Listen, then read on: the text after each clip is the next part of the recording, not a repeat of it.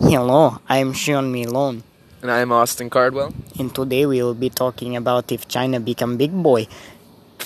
So, China, today we'll be discussing like if they're gonna be a superpower, and by superpower I mean like they have like a, a lot of control over a lot of countries in a lot of places. It, it- just look it up if you don't know what I'm talking about. Anyways, so I'm gonna I'm gonna start on this. I'm gonna start on this. I I personally think China will be a superpower. They're gonna like within the next 50 years they're gonna become thick boys and will, you know, take over a lot of stuff, rival the US if the US hasn't already died. And I got I got a few things to say about that. So China, their people, their people isn't they they, they they're not really like they're not really up and rowdy about China like taking over. They're very passive. The people are very passive because they've had fear instilled into them that if they take me- measures into their own hands, they gonna die. Uh, one example of this is like booksellers in Hong Kong. They're like really afraid to even say anything related to the government because, you know, they're afraid they're gonna get shot and die. Got anything to say about that? Yeah, uh, while people are afraid, I do think that with the execution and or torture of citizens, there will be a backlash, as in protests and other things like that, as time goes on, because as you put pressure into a pot, it begins to pop. Remember the last protest in June 1989?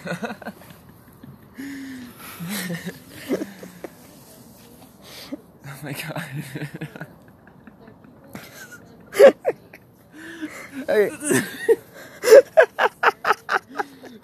no one remembers that. Because it didn't happen. okay. Um, also, there's a whole social credit score, which very obviously is a very bad thing, and I'm pretty sure a lot of Chinese people don't agree with it. But nobody's doing anything about it. You know why? Because if you complain about the social credit score, your social credit gets docked. And you can't do things like ride trains or cars. You can't buy a home, all that jazz. Blacklisted. Eh, anything to say about that?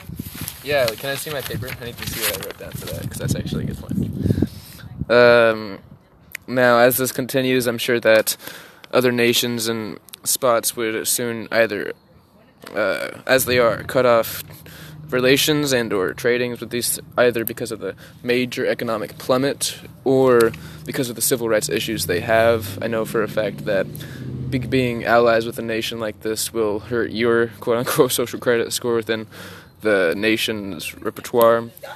So I'd love to see where that goes, and I do know for a fact the people will most likely handle it in some sort of way as time goes on.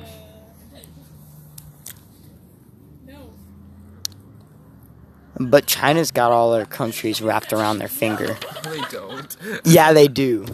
right. You know, Germany thought the same thing. Alright. Well, now let's let's go on to your side of this. Go on to your side of this. Okay. China's economy is depleted, and their China's well social economy is depleted alongside their actual economy. People are starving, and markets are crashing. As we, literally, as we're talking about this, people are starving, and sooner or later, they'll have to do something about it, or there won't be a country to rule. Yeah, but their outside relations are like like sure, maybe one day they'll be called out by everyone like, "Hey, China, don't do this. You're bad." That doesn't that won't matter by the time that happens because like they're taking over land in like the South China Sea and whatnot. They're taking over a bunch of things. They got a bunch of, you know, like resources that they can just get themselves without any other country. Like, sure, their primary power is in their um, is in their foreign relations. But even if all foreign relations were cut off, they could still make do with uh, like the resources in their own country because, well, China's massive. Well, yeah. Well, yes, China is expanding in certain areas. It is hurting trade routes, and it will also affect tensions within the biggest superpower on Earth, which is the United States of America. Along with alongside that, their country will begin to deplete as there is no economic uprising within the country, and I think that with that, a country is only as strong as the people inside of it. Because honestly, what are you going to do when you need to go to war? Well, here's the thing.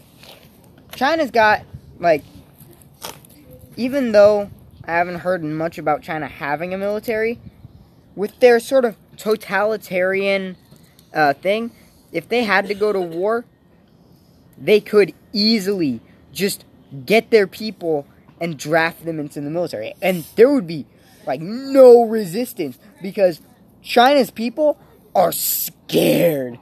They're scared that like opposing the government in any way, just like talking to their friend, like maybe, yeah, I just kind of I just a little disagree with this law or this law. They'll die. They'll just die. That's extreme.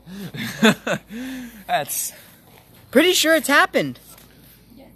I'd love to see that. Oh my god, that'd be terrifying. They've got the, the most massive population probably ever. Eh. Like, if not, I'm sure they have like a just a massive population in general. Yeah. But like, if you have your entire population as military, when you're that big, They're not gonna turn in Nigeria with children, child soldiers. well, well, Jesus Christ, John. okay. So, all right. What's our conclusion? I, th- I don't think that China will become a superpower either by the people or by the money. I, I think they will. Like, it doesn't look like we sort of were able to convince each other. No. Like that was kind of our goal here. Really? I thought our point was just bring up our points and convince the people. I was trying to convince you. What? Oh, no, I don't really. Anyway, yeah, that's our thing. The more you know. Peace.